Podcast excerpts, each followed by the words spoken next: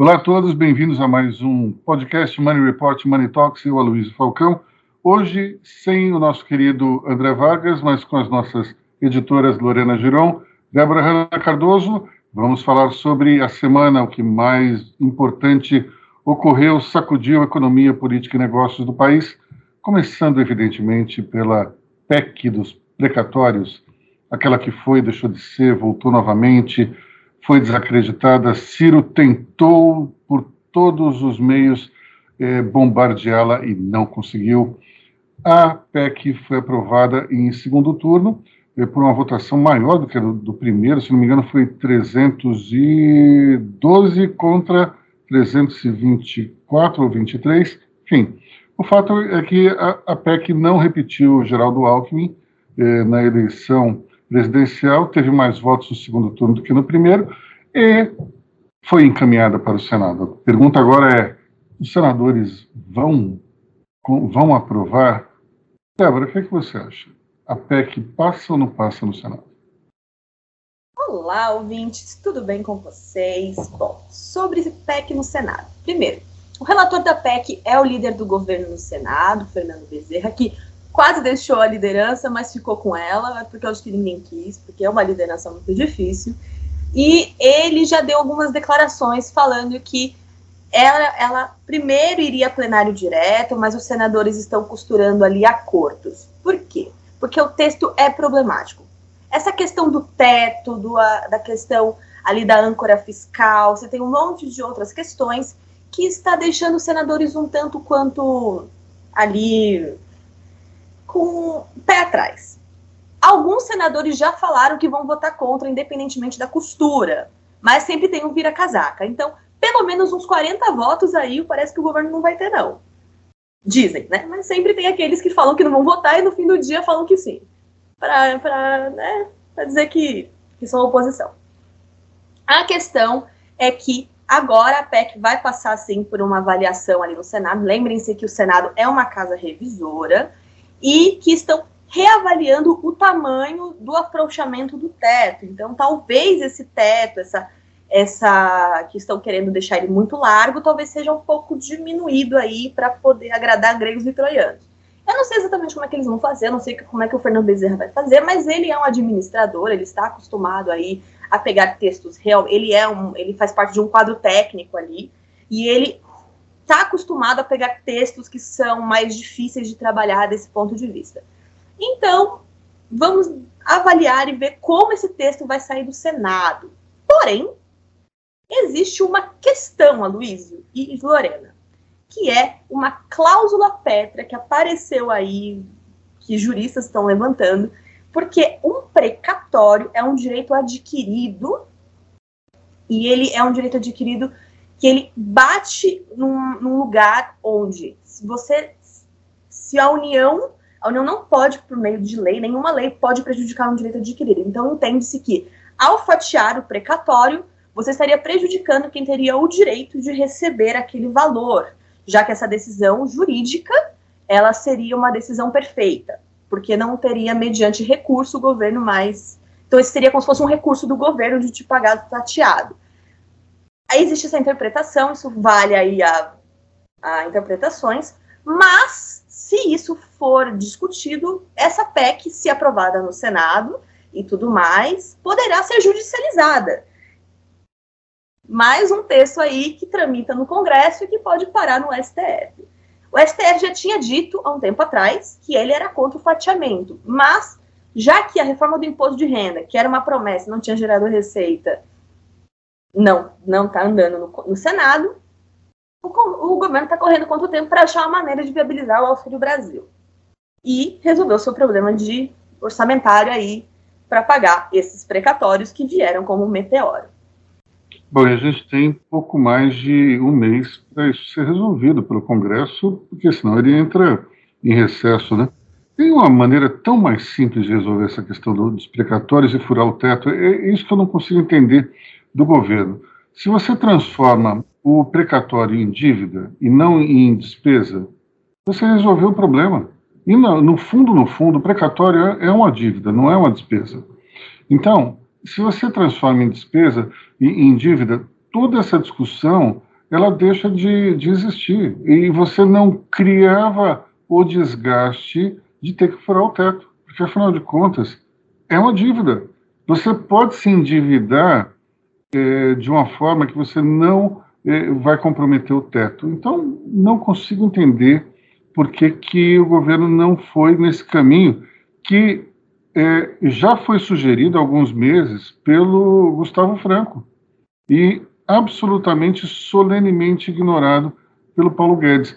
Curiosamente, são, são visões é, completamente diferentes. A gente está falando de duas pessoas que, em tese, têm uma formação liberal. O Gustavo Franco, que foi presidente do Instituto Milênio, e, e também é, Paulo Guedes, que exerceu essa mesma função. Eu não tenho agora certeza se ele foi exatamente presidente do Instituto, mas ele foi membro do Instituto Milênio.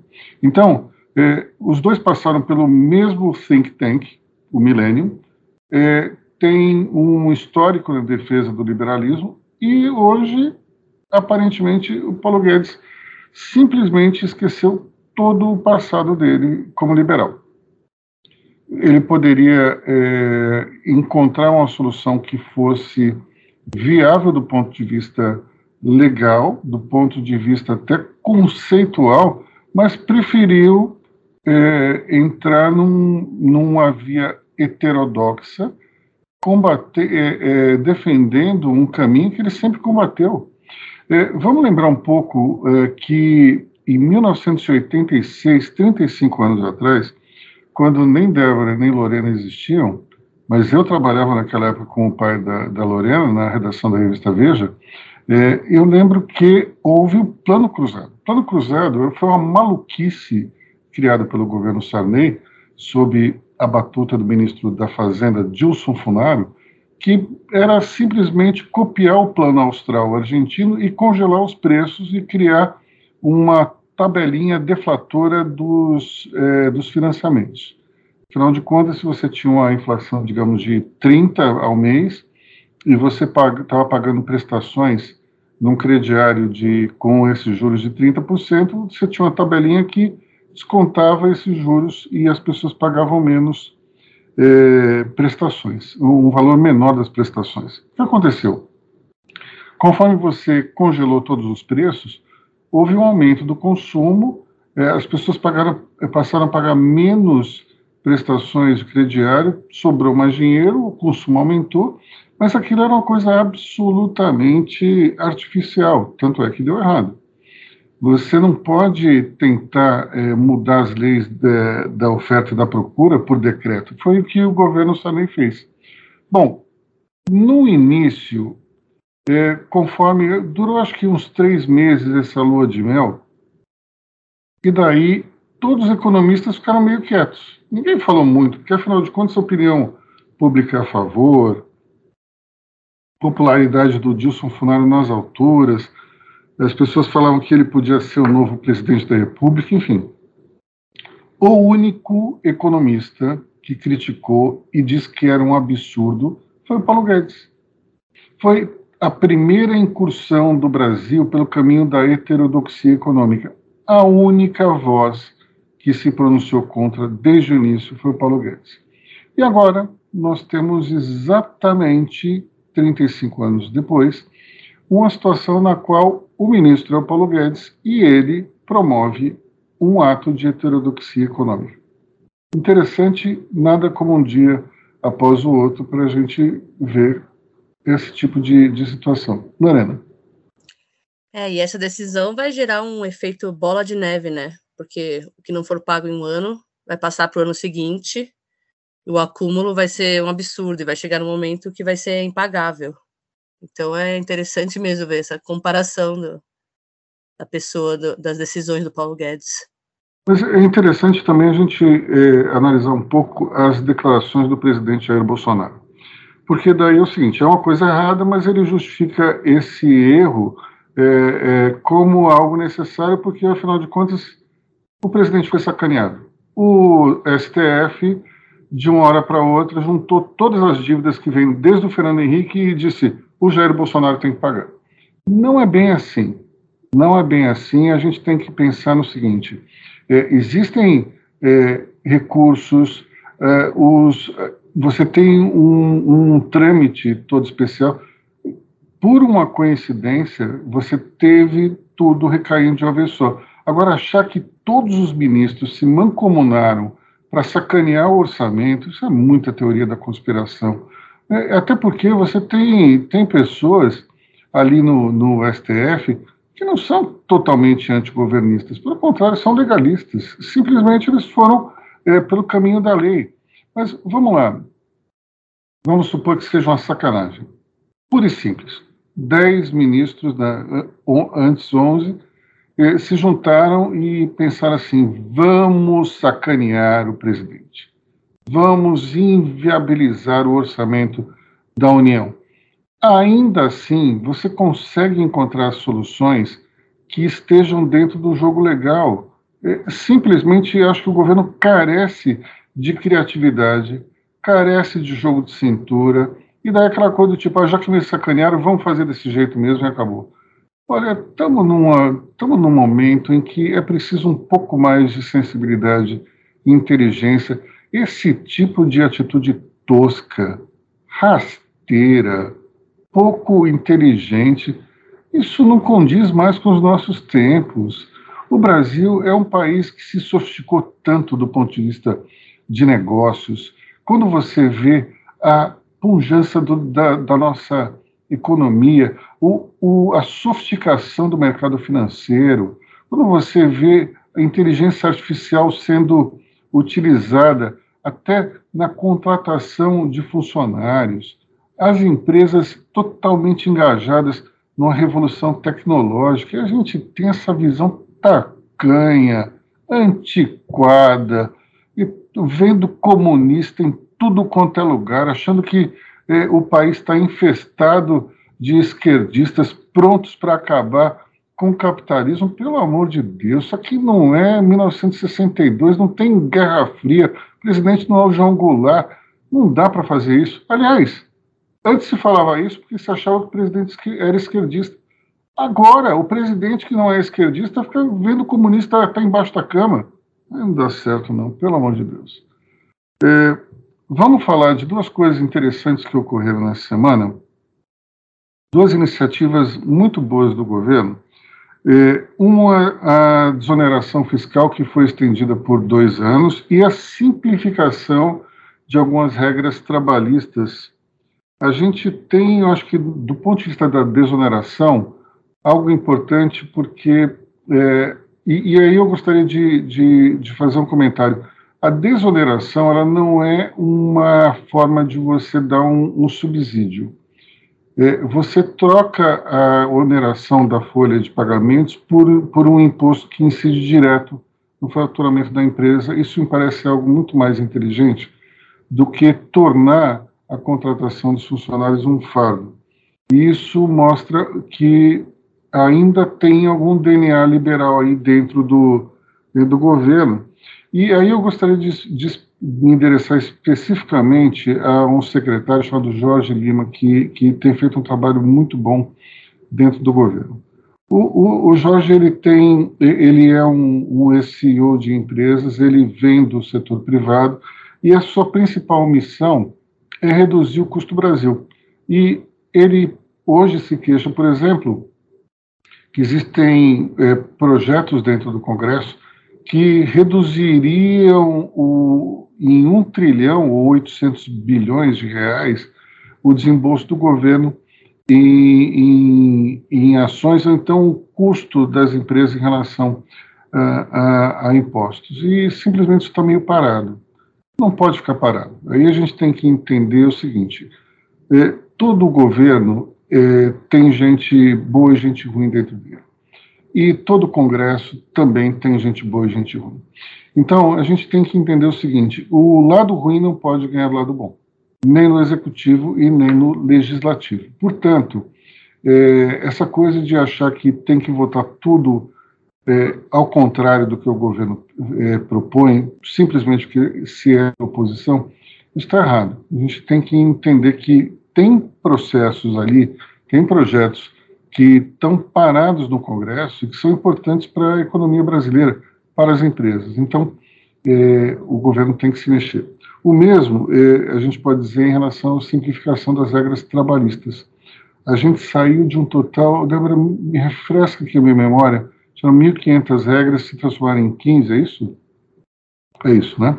Então, vamos lá. Você tem as empresas hoje absolutamente é, afogadas por uma legislação que é muito intricada, muito difícil de entender. Se você tem 1.500 regras, vamos combinar que o teu departamento de recursos humanos, o departamento de análise fiscal, tem que ser gigantesco.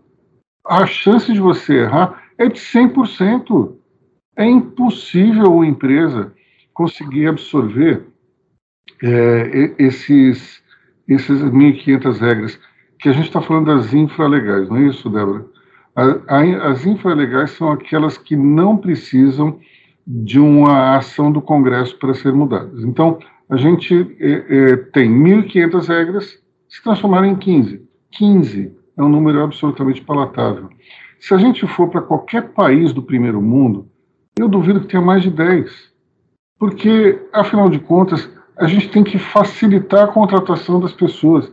Só que, infelizmente, nós temos no Brasil uma cultura na qual se tenta tanto proteger os direitos dos trabalhadores, você cria tantas dificuldades que, no final das contas, você não tem direito nenhum, porque não tem emprego. Porque o emprego começa a ser visto de uma maneira complicada, sendo tipo, para que, que eu vou contratar gente se eu posso contratar uma empresa que vai oferecer o serviço para mim?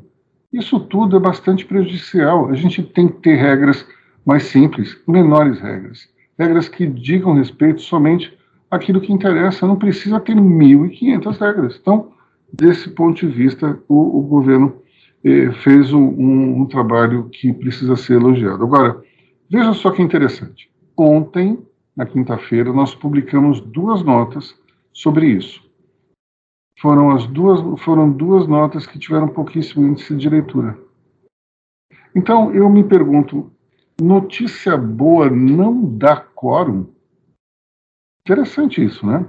Porque afinal de contas a gente publicou outras notas que tinham um aspecto talvez negativo para o governo.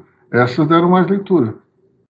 Então é, a impressão que eu tenho é que a economia é, gerando é, a economia em dificuldades, com inflação alta, de alguma forma está tornando o brasileiro médio refratário ao governo. E daí você tem uma notícia boa, tese para o governo, cada um quer ler. Ele prefere ler uma a qual ele vai desopilar o seu fígado. Vai falar, tá vendo? Esse governo isso, esse governo aquilo. Então, nós temos aí aquela discussão do, da, da imprensa, a imprensa que manipula as massas e tal. Veja só que interessante, a gente publicou duas notas que eram favoráveis ao governo. E daí, as pessoas não leram. Débora. Teve mais uma nota que foi favorável ao governo, mas na verdade favorável ao Congresso, que foi uma aprovação de duas emendas que foram ali aglutinadas aos refis, e que é basicamente com essas duas você cria mais uma maneira das pequenas empresas de conseguirem crédito. Então, nesse período aí de reabertura, de retorno da economia, de estar tá todo mundo aí querendo voltar à vida, também é, foi super favorável, foi super positiva e também não deu muita leitura. Então, fica aí mais uma contribuição. Interessante isso, né? É, a gente tem é, muita gente reclamando, ah, porque, oh, mas é, a imprensa também não dá uma trégua. Olha, aqui em Money Report não tem a história de contra ou a favor. A gente analisa as coisas do ponto de vista o que é bom para a economia, que é bom para o empresário, que é bom para a área de negócio, que é bom para as empresas. Como é que a gente pode gerar riqueza? Isso vai atrapalhar a geração de riqueza ou não? Isso vai causar crescimento econômico ou não? Então, esse é o nosso viés. A gente não tem um viés contra ou a favor do governo. O nosso viés é isso vai melhorar o país ou não vai melhorar o país. Então, em função disso, a gente analisa as coisas. Agora, é, é muito comum você ver pessoas que, que são apoiadores do governo, e, e veja só, isso é, é um direito de todo mundo. Cada um faz o que quer. Se a pessoa quer apoiar o governo, ela apoia. Se ela quer criticar o governo, ela critica. Então, o, o ponto é, os apoiadores do governo, muitas vezes, eles acham que a imprensa é parcial. E daí ficam somente vendo uma determinada TV, ou ouvindo uma determinada rádio, ou vendo um, um determin, ou acessando determinados portais, dizendo que eles são imparciais. Isso não é verdade. Eles são parciais, só que eles são com sinal trocado. Então é muito interessante. Quando bate com a sua visão de mundo, aquilo é imparcialidade. Quando é o contrário daquilo que você acha, é pessoa parcial? Não, não é pessoal. Eu Tudo. tenho a impressão que quem é, com, quem é a favor do governo às vezes dá mais audiência para as matérias desfavoráveis só para dizer que estão sendo contra. Que é o que a gente chama de hater. Isso me lembra um caso interessante ocorrido nos Estados Unidos. Vocês já ouviram falar de um radialista chamado Howard Stern? Howard Stern é um cara completamente maluco, completamente doido ele, para você ter uma ideia, ele. Tipo o Jim vez... Carrey, que sempre tem razão, mas na verdade está sempre errado. mas esse cara, uma vez, ele entrevistou. Ele, ele tinha um, um programa numa rádio e agora ele, já faz alguns anos, ele trabalha numa, num, numa rádio digital que é por assinatura. E esse cara, ele também transmite no, no YouTube. Ele uma vez entrevistou uma atriz pornô e a mulher completamente pelada. E ele entrevistando ali. E ele não entrevista só gente exótica. Ele, ele entrevistou Paul McCartney, entrevistou todos os atores que você pode imaginar. E ele tem uma abordagem muito, muito agressiva e muito sarcástica. Evidentemente, você tem os fãs e tem os haters. Só que quando ele trabalhava na, na rádio comum, antes dessa rádio digital, ele, ele tinha uma audiência absolutamente enorme. E daí, o dono da rádio, que detestava o programa dele, mandou fazer um, uma pesquisa. Por que, que esse cara tinha tanta audiência? E daí,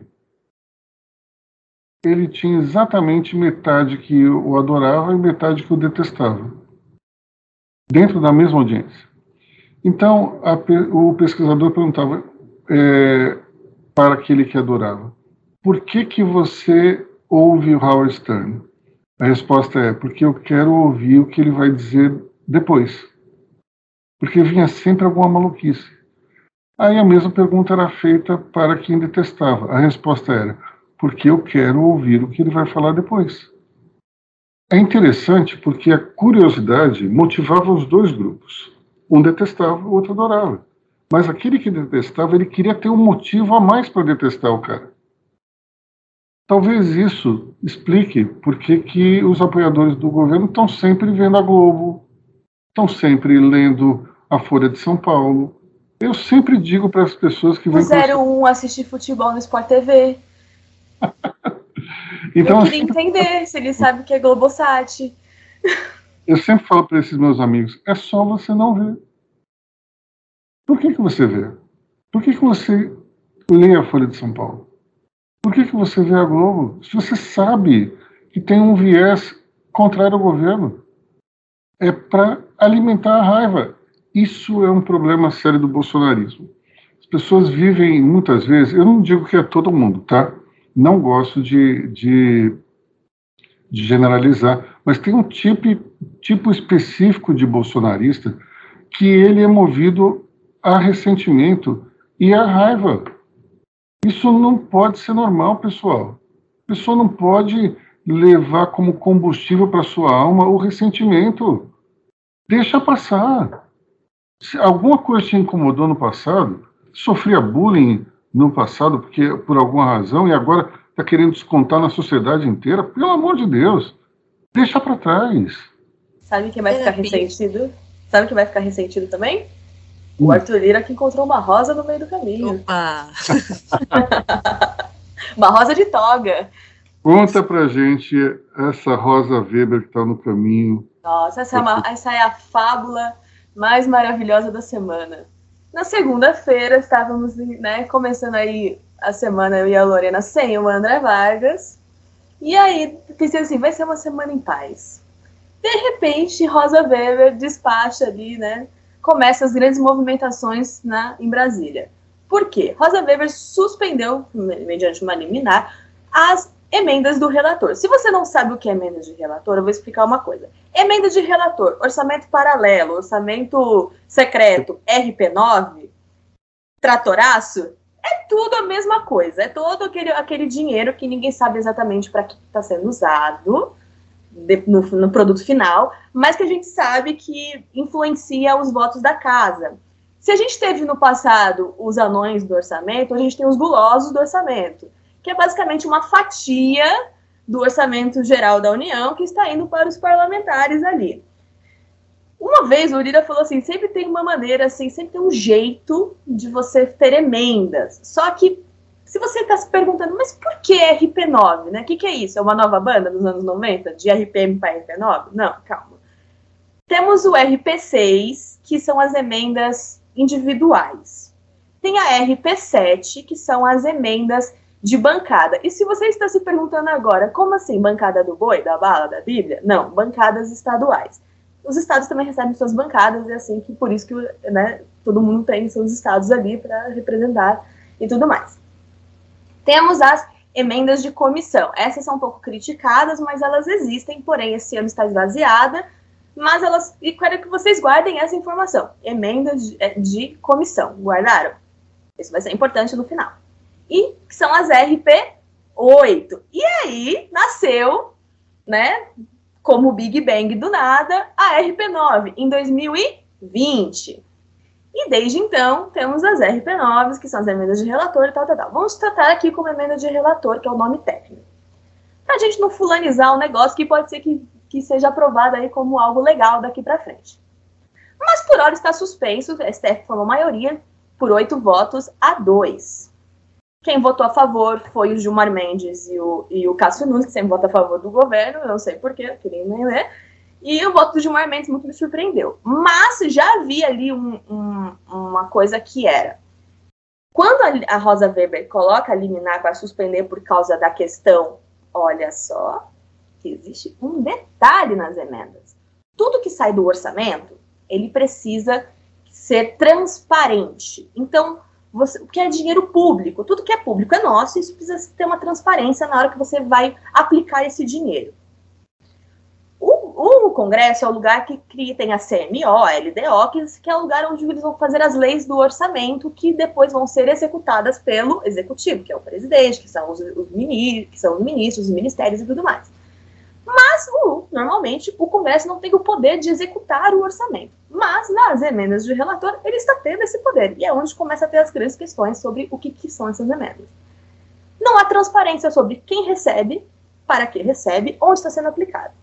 A única coisa que se sabe é que o Ministério do Desenvolvimento Regional, ele está ali meio ligado nessa questão, porque como ele é o ministério que chega nos estados mais ali, tem mais capilaridade, chega nas, nos pequenos redutos e tudo mais. Na segunda-feira, Rosa Weber suspendeu, não, não teremos mais emendas. E tem um detalhe: na terça foi votada a PEC dos precatórios, que quase não ia passar, ficou naquela coisa que tinha quatro votos: será que vai passar, será que não vai, não tem emenda. Passou, por algum milagre que eu não sei qual foi, eu não sei para que santo o Arthur Lira reza, nem o Bolsonaro, mas esse santo deu certo.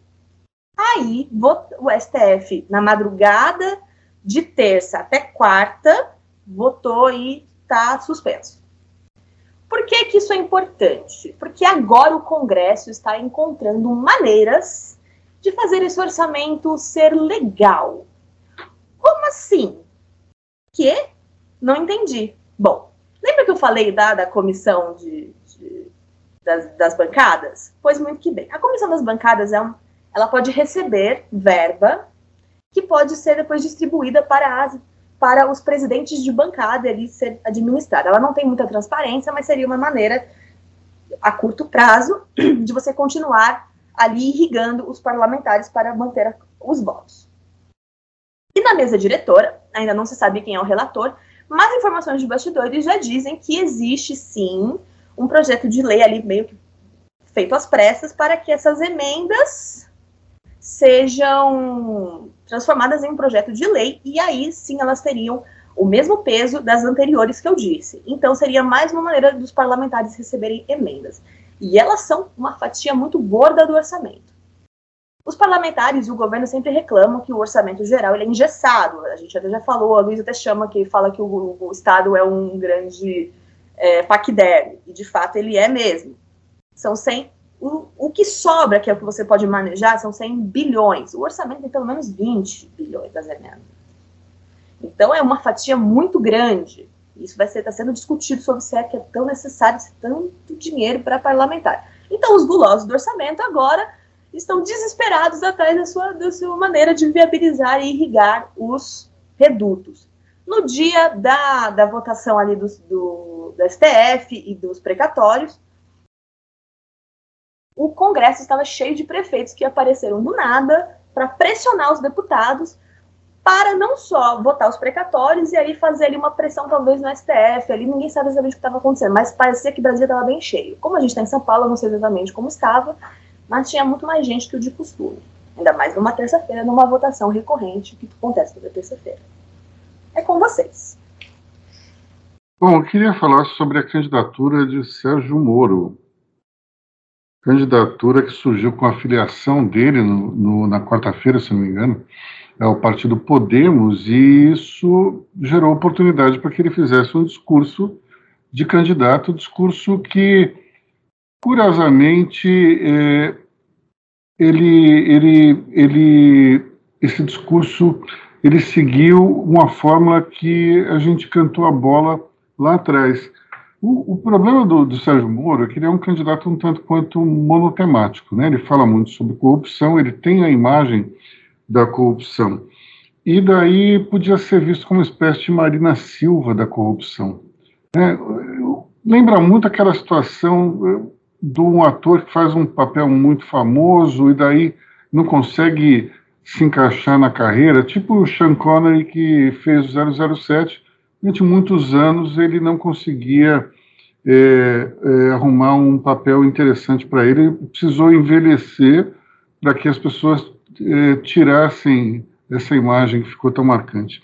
Enfim, Sérgio Moro, você olha para ele e já pensa no Lava Jato, não tem como, a associação é absolutamente direta. E o discurso do Sérgio Moro, ele abrangeu temas como educação, economia.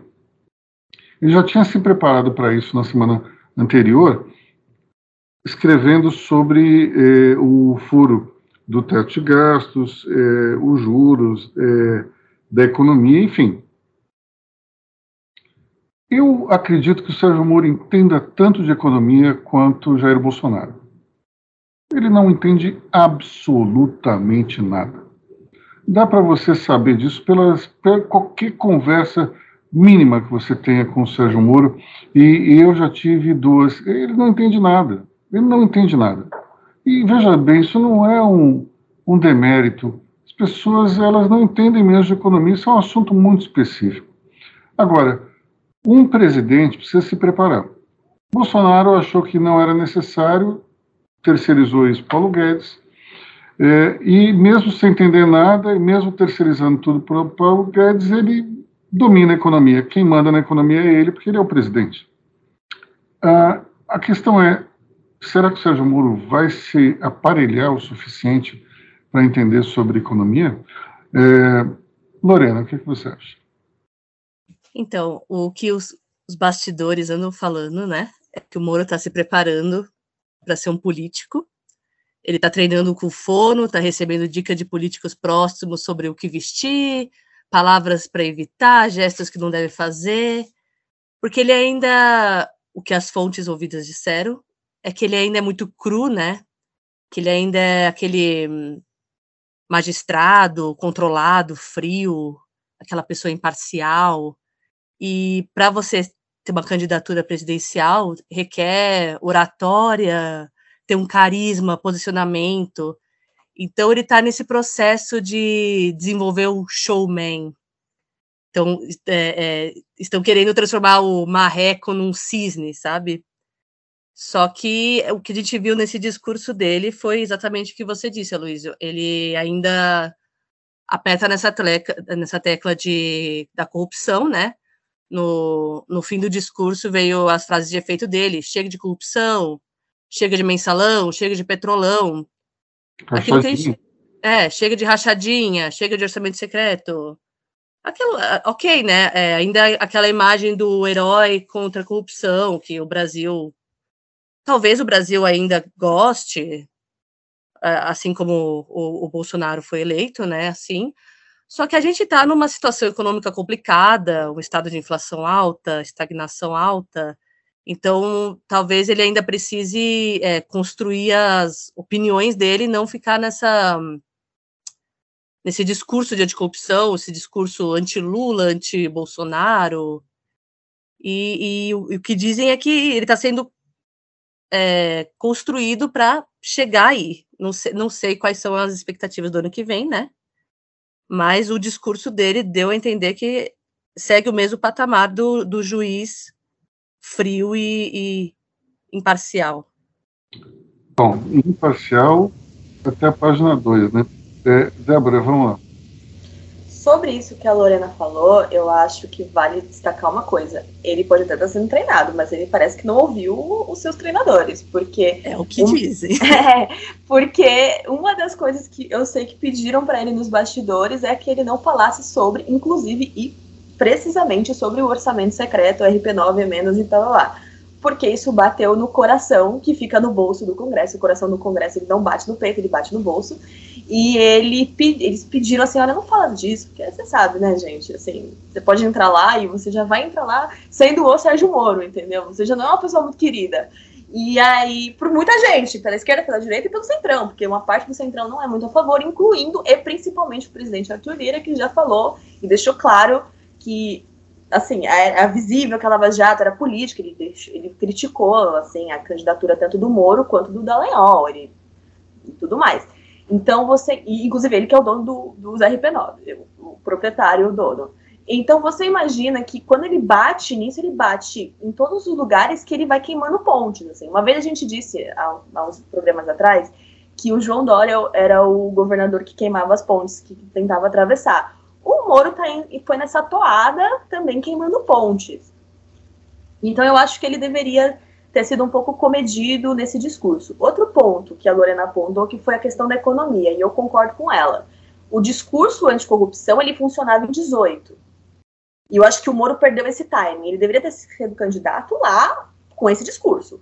O discurso de agora é economia. A última pesquisa que a gente divulgou agora mostrou isso. A questão da pandemia perdeu força porque a vacinação avançou, as pessoas estão morrendo menos pela, pela Covid, a, são Paulo mesmo teve uns dias aí que não morreu ninguém por Covid, ficamos muito felizes, porque o São Paulo é o, é o estado mais populoso, então havia uma preocupação muito grande com o estado. Então, a, essa, a preocupação com a pandemia diminuiu, mas a economia virou a grande preocupação de todo mundo, porque a pandemia ela bate num lugar que é emprego, miséria, família, você tem um monte de outras questões. Então, o Sérgio Moro ele veio nesse discurso de 2018, que é o discurso que fez ele ser o Super Moro. Só que o Super Moro hoje tem uma criptonita na frente dele que é o seguinte: você tem economia, a gente está saindo de uma pandemia.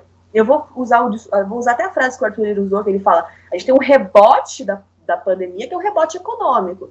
Você tem uma má gestão da economia junto com uma pandemia. São duas coisas aí que se unem. E aí você tem lá fora uma inflação americana que cresce, a gente não sabe como que isso vai repercutir para a gente, porque é uma coisa que não acontece há mais de 30 anos. A gente tem um monte de problema lá fora, você tem ali aquela crise na China ali da Evergrande, que a gente também não sabe o que está acontecendo ali, que, que uma crise que uma hora vai dar calote e não vai dar. Tá todo mundo se o mundo inteiro está se recuperando disso e aí o discurso anticorrupção, todo mundo quer combater a corrupção, ninguém está falando que não quer, mas ele acaba sendo um coadjuvante num problema que está atingindo todo mundo. Então, eu acho que o Sérgio Moro ele veio num discurso muito, muito pronto, media training, maravilhoso, de 2018 em 2021, fora de time. Eu acompanhei todo o discurso dele e eu fiquei pensando se ele, se ele, se ele tinha atravessado um buraco de minhoca e era o outro Sérgio Moro, tipo na série Dark, sabe? Quem, qual que era aquele Sérgio Moro? Paulo, agora você, de, agora você é, mostrou para todos o nerd que habita dentro de si. Né? Mas eu acho, que, acho que o ouvinte já sabia disso. Deixa, deixa eu falar uma coisa. Você foi muito feliz em falar no timing. É, se o Sérgio Moro tivesse sido candidato em 2018, ele era o presidente do Brasil, não o Jair Bolsonaro. Ele, ele, perdeu o timing totalmente. Naquele momento, eu acho que ele ainda se via como um, um, justiceiro, como um, um magistrado. Acho que ele ainda não se via como político. Eu tive com o Sérgio Moro no início de 2018 e ele não passava a imagem de ter uma ambição política. A impressão que eu tenho é que quando ele viu a ascensão de Bolsonaro naquele ano, batendo exatamente na mesma tecla que ele, ele bateu, que ele poderia ter é, trabalhado, ali que eu acho que a coisa começou a surgir. Tanto é que ele aceitou o convite para ser ministro. É, mas, é, ao, ao mesmo tempo que ele, ele entrou na vida pública é, com essa com alguma intenção que a gente não sabe exatamente qual que era, ele trouxe da época de, de magistrado a falta do jogo de cintura. E esse foi o grande problema é, que ele teve com o Bolsonaro. Rapidamente ele, ele, ele começou a se desentender com o presidente naquilo que ele chama de ingerência, de interferência. Acho o seguinte: é, o Bolsonaro pode ter agido mal em, em tentar mudar um, uma chefia da, da, da, da Polícia Federal como ele fez. Mas ele é o presidente. Os dois podem não ter jogo de cintura, como observa aqui a Débora Cardoso, mas um é o presidente, pode não ter jogo de cintura. O outro não é o presidente. Então ele precisa ter jogo de cintura. Então não teve, foi embora, pediu boné, é isso aí, é do jogo, funciona exatamente assim. Bom, outro ponto aí que é importante a gente destacar é essa questão da economia, que foi abordada de uma maneira é, de, com certo, um certo cuidado ali pelo discurso de Sérgio Moro. E, de fato, o, o, tema corrupção deixou de ser tão importante. A Lava Jato ela não é mais o centro das atenções, as pessoas deixaram de comentar isso. Hoje o grande problema é a economia, e a economia tem um, um, um ponto de referência que é o governo. Por mais que o governo diga a gente está tá vivendo uma economia difícil porque os governadores fecharam tudo lá atrás, isso não é verdade.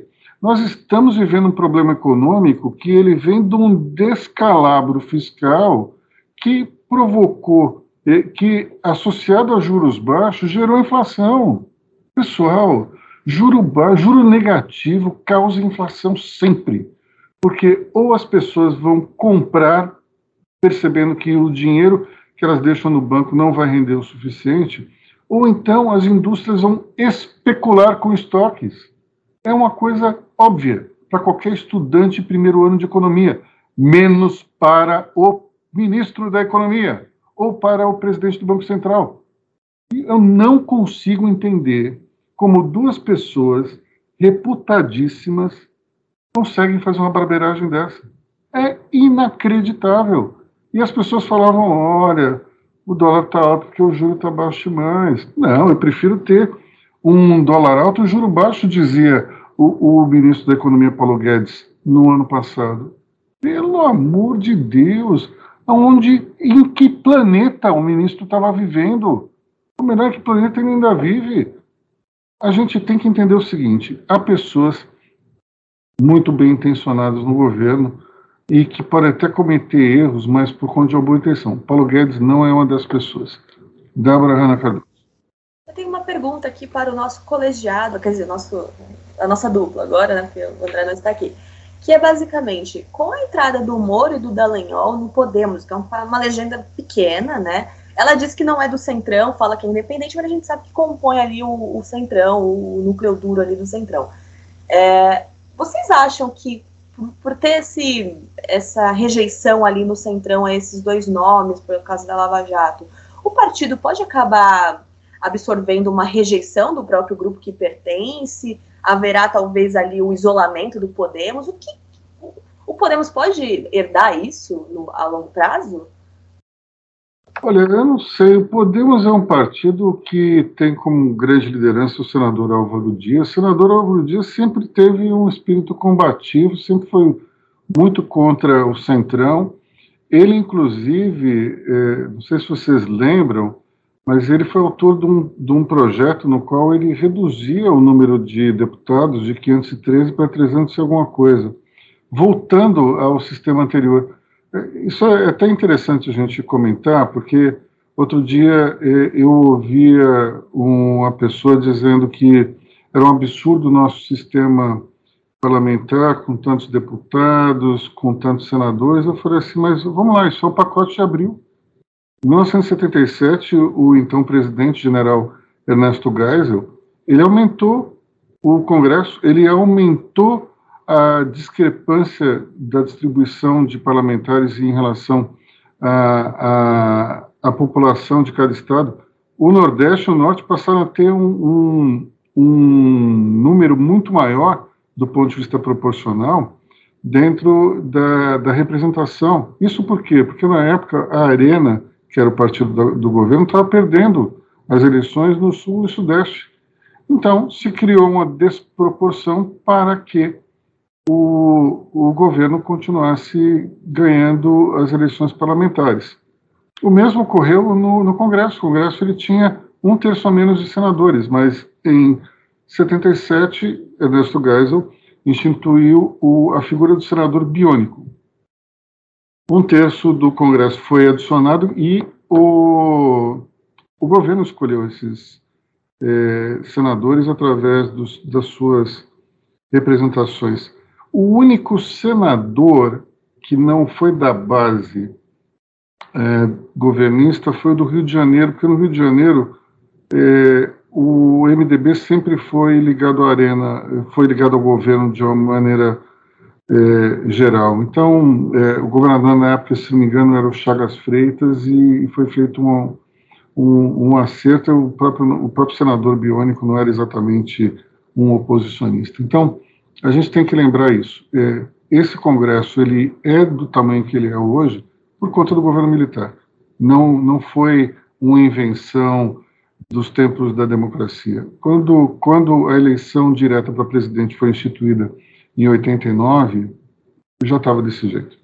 É, fazer só um comentário sobre a, a, questão da inflação americana, que a Débora falou mais tarde e, e, até mencionou que fazia 35 anos isso não acontecia, até um pouco mais, para falar a verdade, uns 40 anos, um pouquinho mais talvez de 40, a gente teve o último, o último, o último momento de inflação alta mesmo nos Estados Unidos foi o governo Jimmy Carter, 76 a 80. É, o que você teve de inflação nos anos 80 não foi tão grande como na época do Carter. E, e a época do Carter e mesmo nos anos 80, você não tinha uma liquidez no mercado. Você tinha uma inflação é, basicamente causada por outros problemas, como, por exemplo, o déficit público americano.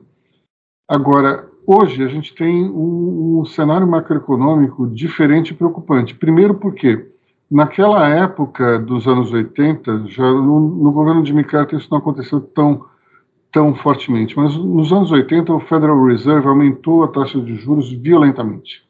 Isso gerou a crise da, da dívida externa brasileira, porque de uma hora para outra o governo brasileiro não conseguiu gerar recursos para pagar os juros da dívida. E isso acabou gerando até uma moratória mais tarde no meio da, da década. E só que hoje nós temos uma liquidez gigantesca e o Fed já disse que não vai aumentar os juros tão cedo. Ou seja, é uma situação tanto quanto esdrúxula. Nós temos uma inflação crescente nos Estados Unidos e os juros não estão indo atrás. É, isso porque se tem ainda uma preocupação muito grande com a recuperação econômica e para isso, então, os juros poderiam ser um freio à, à atividade das empresas, do consumo. Eu acredito que, se não for feito nada, essa inflação pode ficar um pouco fora de controle, porque ela já está contaminando outros países também. O, a inflação deixou de ser um fenômeno brasileiro-americano para ser um fenômeno um tanto quanto mundial. Agora, quando a gente fala em um patamar de 10%, está mais ou menos parecido com, ainda com, com os anos Dilma, né? Era mais ou menos em torno de 10%, totalmente fora do centro da meta, mas ainda dentro de um patamar que a gente sobreviveria mais um ano ou dois, assim poderia consertar é, é, com os instrumentos de política monetária. O problema é que, como no governo Temer, nós teremos uma, um remédio amargo o governo Temer assume, coloca o Ilan é, Goldfein, o Ilan Goldfein na, na presidência do Banco Central e Henrique Meirelles na, no Ministério da Fazenda, e nós temos um trabalho muito, muito sério no sentido de domar a inflação. Acontece que no primeiro ano do governo Temer foi difícil. Nós tivemos uma situação econômica complicada. E eu até lembro que nós fizemos um, um seminário com o William Goldfein e as perguntas da plateia eram muito, muito agressivas. Tanto é que eu comecei a filtrar e eu disse, olha, eu estou recebendo aqui as perguntas, elas são muito agressivas hein, para o, o presidente do Banco Central. E eu vou dizer uma coisa para vocês. Todos aqui nesse, nesse auditório se uniram é, em torno da, de uma ideia que, eles, que não queria mais um governo heterodoxo, que tocasse a economia fora da ortodoxia. Bom, houve um impeachment, aquele governo caiu, entrou outro governo que está sendo ortodoxo, só que a ortodoxia é um remédio amargo, pessoal. Demora para fazer efeito, faz efeito, mas demora um pouco. Então vocês estão agora reclamando de algo que vocês queriam lá atrás. O pessoal ficou quieto. Porque, de fato, a gente tem que entender que para combater a inflação, a coisa não é muito simples, não, não tem mistério. Se combater a inflação e deixando a economia suave, não existe isso. Infelizmente, não, não tem como. Portanto, a gente precisa ver como é que os Estados Unidos vão lidar com essa inflação e como é que isso pode atingir o Brasil. Se hoje, se você aumentar os juros, a gente não tem mais aquele problema da dívida externa como havia antes, mas várias empresas que se endividaram em dólar podem ter problemas. Então, a gente tem aí uma situação que os vasos comunicantes internacionais eles vão ter um efeito aqui, mas ainda não dá para a gente perceber exatamente qual seria o efeito imediato. Bom, a COP26 termina hoje, né? Lorena, conta pra gente aí, faz um balanço, por favor. Sim, hoje é o último dia da COP26 e pouco foi decidido sobre evitar o aquecimento global. Surpreendentemente, a China e os Estados Unidos fizeram um acordo para conter as emissões de gás metano, então isso foi o balanço positivo. Mas a versão final do acordo ainda está sendo negociada é, mas as mudanças que foram feitas até agora já foram criticadas pelos especialistas. Os, eles permitiram que os países determinem quais subsídios é, uhum. consideram eles, os países consideram ineficientes. Então, os, os especialistas estão dizendo que isso enfraquece o acordo. É, as menções ao carvão e aos, aos combustíveis fósseis foram suavizadas após uma campanha dos principais produtores de carvão, petróleo e gás é, que são da Arábia, China, Rússia, Austrália, quererem que os trechos fossem removidos. E também foi concluído que a Austrália tem as maiores emissões de gases de efeito estufa per capita por carvão no mundo. Então, só nessa COP, a Austrália já levou o prêmio de fóssil do dia quatro vezes. Então, a, as negociações ainda vão prosseguir pelo fim de semana. E não foi o Brasil? Não foi o Brasil, surpreendentemente, a Austrália é, levou essa. Ela também foi o segundo maior exportador de carvão do mundo e primeiro de gás. E só, ainda vai, ainda vão prosseguir no fim de semana, ainda vai ser finalizado isso, mas os especialistas ficaram totalmente desanimados com essa COP. Eu queria só fazer um comentário, Lorena, que eu acho o seguinte: é, uma COP, ela tem que ser um evento entre nações. Não é um evento de ambientalista, né? Então, quando a gente fala especialistas, é, boa parte desses especialistas eles são ativistas. É. Então, então a gente tem que entender que não é também bem assim. Quando você tem é, tem um termo em inglês chamado compromise, né? Quando você tem que que fazer um balanço e ceder um pouco, isso é o que acontece na diplomacia. E numa COP você está lidando com nações. Você não pode ser tão ferro a fogo, senão a gente cai no descrédito. Por exemplo, semana é, passada, no domingo, o José Roberto Guzzo, que é um jornalista com quem eu trabalhei, eu admiro muito, mas ele escreveu é, uma coluna na qual ele dizia que os Estados Unidos é um show, a COP é um show de hipocrisia, que os Estados Unidos não reduziam em nada suas emissões, as grandes empresas também não. Isso simplesmente não é verdade. Aí eu sugiro que se leia a coluna de quarta-feira do Hélio Beltrão na Folha, que trata exatamente sobre esse tema e mostra que os Estados Unidos vem paulatinamente reduzindo as suas emissões, as empresas idem também. O que me parece é o seguinte: existe uma certa é, é, animosidade entre os conservadores com os ambientalistas, o que para mim é um contrassenso. Vamos lá, você querer que o mundo seja menos poluído não pode ser algo digno de crítica. Você tem que criticar os radicais. Você não pode ir contra o, o, o, o coração de, um, de uma mensagem como uma mensagem que é a mensagem verde. Você simplesmente não pode dizer, ah, isso é uma hipocrisia porque os caras não estão aumentando. Mesmo que isso fosse verdade, tem que ter uma discussão no sentido de colocar o país de novo nesse trilho. Agora vamos lá. Se você teve um problema de eventual de aumento de emissões nos Estados Unidos nos últimos anos, coisa que não aconteceu, segundo os, o levantamento do Hélio Beltrão, a quem isso se deve? Ao governo que estava lá. Qual era o governo que estava lá? Donald Trump, conservador. Então vamos lá. A discussão ela é absolutamente inócua. A gente tem que se unir em torno de uma só proposta, que é aumentar os esforços para reduzir as emissões de carbono. Hoje de manhã eu li um WhatsApp de um amigo dizendo que era uma grande farsa. Que grande farsa! Aumentou 1,4 a temperatura do planeta. Até o Ricardo Salles, que é visto com reservas por todos, ele diz que é a emissão fóssil que aumenta a temperatura do planeta. Então vamos lá, se a gente tem um ex-ministro que foi criticado severamente por ser é, fazer vista grossa ao desmatamento. Esse ministro, ele diz que o aquecimento global é em decorrência da queima de combustível fóssil. E é óbvio que é. A gente tem alguma dúvida disso? Não tem. Não tem como você achar outra coisa. Débora. A COP também trouxe a questão ali do artigo 6 do Acordo de Paris, que ainda não foi viabilizado, que eram 100 bilhões. Os países subdesenvolvidos estão cobrando e o Brasil meio que encabeça isso, porque o Brasil tem a Amazônia.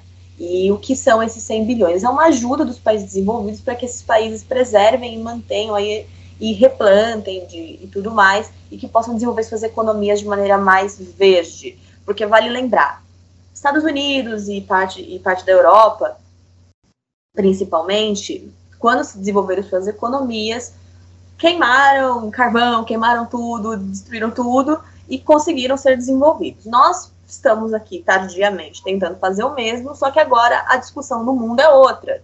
Então a gente acaba meio que pouco prejudicado aí nessa corrida, estamos um pouco atrás. Então eu lembro até que a gente até cobriu isso, até eu, eu e o Aloysio estávamos nessa, que era o discurso do Rodrigo Pacheco fazendo meia-culpa ali do desmatamento brasileiro, mas ele falou uma coisa muito certa. Ele falou o seguinte: essa contribuição não é um altruísmo gratuito, não é uhum. assim, ai, toma, parabéns, coisa linda, vocês aí que estão. Não. O Brasil tem uma Amazônia que tem que ser preservada. O Brasil tem um problema muito sério com tráfico de, de madeira. O Brasil tem um monte de problema de um monte de coisa. Só que a gente também tem um país para desenvolver. A gente não pode ficar parado e, e, travar a economia porque não pode fazer nada. Então tem que achar um caminho ali do meio, isso que a Luiz falou e é muito real, que é como é que a gente desenvolve uma economia verde a partir de agora? Que, que o que é uma economia verde? Porque se fala em economia verde. Eu tô, eu tô lendo isso há meses. Economia verde, sustentabilidade e tudo mais. Mas, afinal de contas, o que é isso? O que, que é diminuir uma emissão? O que significa diminuir uma emissão? O que é o menos emissão? O que é mais emissão? para onde vamos, o que faremos, porque as pessoas precisam. A gente está falando agora de economia, crise econômica. A gente precisa empregar pessoas, precisam trabalhar, precisam comer, o país precisa desenvolver. O PIB precisa crescer, e para isso a gente precisa queimar carvão? Não, mas a gente vai queimar o quê então? Combustível fóssil? Também não. Aí a gente tá, mas tem os veículos elétricos, tá, mas todo mundo vai ter acesso a isso? Mas as baterias desses, desses veículos, elas vão ser descartadas onde? Isso é, é verde até que parte. Então, a gente tem que abrir essa discussão para uma coisa, eu acho que é a partir da COP, que é, afinal de contas, o que é uma economia verde, se essa economia é verde clara, verde escura, verde água, que tom de verde que a gente tá, vai conseguir chegar? Porque uma coisa é a Alemanha linda falar para mim que ela vai ser verde. Ah, lindo, Alemanha, vocês são desenvolvidos, parabéns. Eu sou o Brasil, a gente tem problemas de um país, uma periferia do mundo, a gente tem problema de miséria, a Alemanha não tem esse problema. A Alemanha não tem a população miserável está esperando auxílio emergencial que o governo não sabe como viabilizar. Até agora. A Alemanha está passando por isso? Acho, acho que não. Então a gente tem um problemas mais graves aí no meio de tudo, que falar de economia verde é falar de macroeconomia verde. Acho que é, esse é o ponto que a COP tem que traçar aqui na, no chão, e daqui para frente é pensar isso. E emissão de gás carbono é um dos um problema assim pontual para algo que é de cadeia. Queria fazer um comentário sobre sobre essa questão também. É, e eu vou até falar um pouco sobre Ricardo Salles, que é o seguinte. Ricardo Salles, ele ele é, cometeu um erro político muito grave, que foi o de se posicionar ao lado dos madeireiros. Isso é uma coisa complicada, porque você não pode, em função de uma picuinha política, querer afrontar os ambientalistas se colocando do lado dos inimigos dele. Ele, como ministro da, da do Meio Ambiente, deveria se, se é, posicionar como um, magistrado, como uma pessoa neutra que deveria é, olhar para esse processo com, com ponderação. Agora, me parece que o, o, Ricardo Salles ele saiu da posição de ser um técnico conservador para um bolsonarista ferrenho.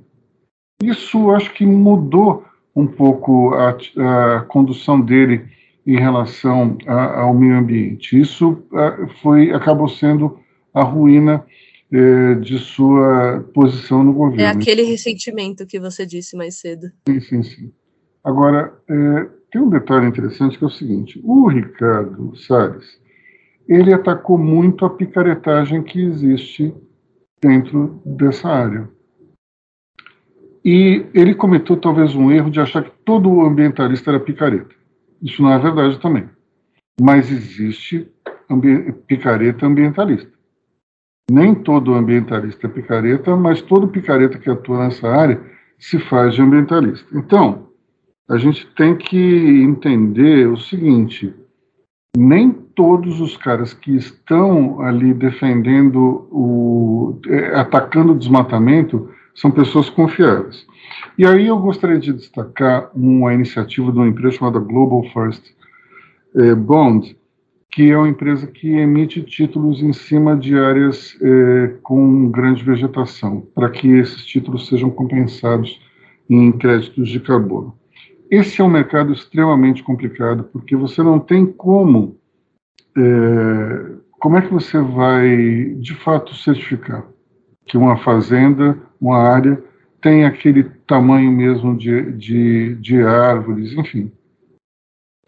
É, tem várias iniciativas, por sinal, que ficam vendendo mesmo o certificado algumas vezes. Eu não sei se você se, se lembra dessa história, mas quando Las Vegas foi foi sofreu é, aquele processo de crescimento foi através de um hotel, primeiro hotel, o resort chamado Flamingo, que foi criado por um mafioso chamado Bugsy Siegel. E esse cara vendeu 50% do hotel inúmeras vezes para levantar dinheiro. e ele falava, vou te vender 50% do hotel que eu estou precisando captar e tal. Só que ele fez isso com mais 100 pessoas. Todo mundo achando que tinha 50% do hotel e não tinha. Bom, enfim, é, muitas vezes a pessoa compra um título é, achando que te, tem lá o, o, o título está tá lastreado numa área florestal que foi vendido várias vezes também. Então isso acontece bastante. O que, que a Global Forest Bond faz de diferente? Ela pegou um sistema da, que a KPMG desenvolveu para mapear cabeças de gado. É um sistema pelo satélite. Então, eles utilizam o mesmíssimo setor e conseguem fazer o um mapeamento da área verde de uma forma absolutamente acurada. Então, o número que você vê lá é o número que existe de fato, porque é, é, a KPMG manda um técnico com um equipamento que liga no satélite e faz o mapeamento. Então, é uma iniciativa nova, uma iniciativa absolutamente fabulosa, que deve ser, deve ser elogiada, mas isso não é o que acontece nesse, é, não é a regra que acontece nesse mercado.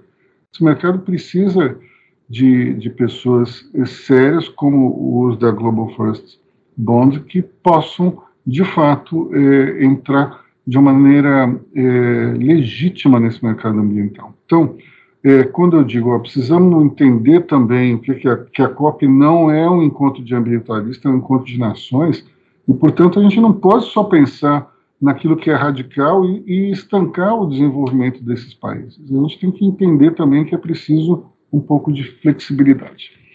Bom, é, uma hora e 16 chega, né, pessoal? Já falamos demais. É, é, imagina se o André Vargas estivesse aqui com a gente, ele que está gozando merecidas férias, a gente teria passado uma hora e meia fácil, fácil. Nossa, demais. Ele está em Belize agora, ou no Tuvalu, eu não lembro agora onde ele estava. Do jeito que ele fala, ele ia comentar bastante. Ele ia ficar dando aula, pegar uma lousa, escrever. Bom, pessoal, é isso aí. Nós vamos então ficando por aqui. Eu agradeço muito a audiência de quem nos aguentou até agora. Nós voltamos na semana que vem. A semana que vem tem aí um feriado, então desejo não só um, um excelente fim de semana, mas também aproveitem o dia 15, que é uma segunda-feira, se não me engano, né? Então é isso aí, pessoal. Até a próxima. Obrigada a todos. Até semana que vem. Tchau, tchau, ouvintes. Até semana que vem.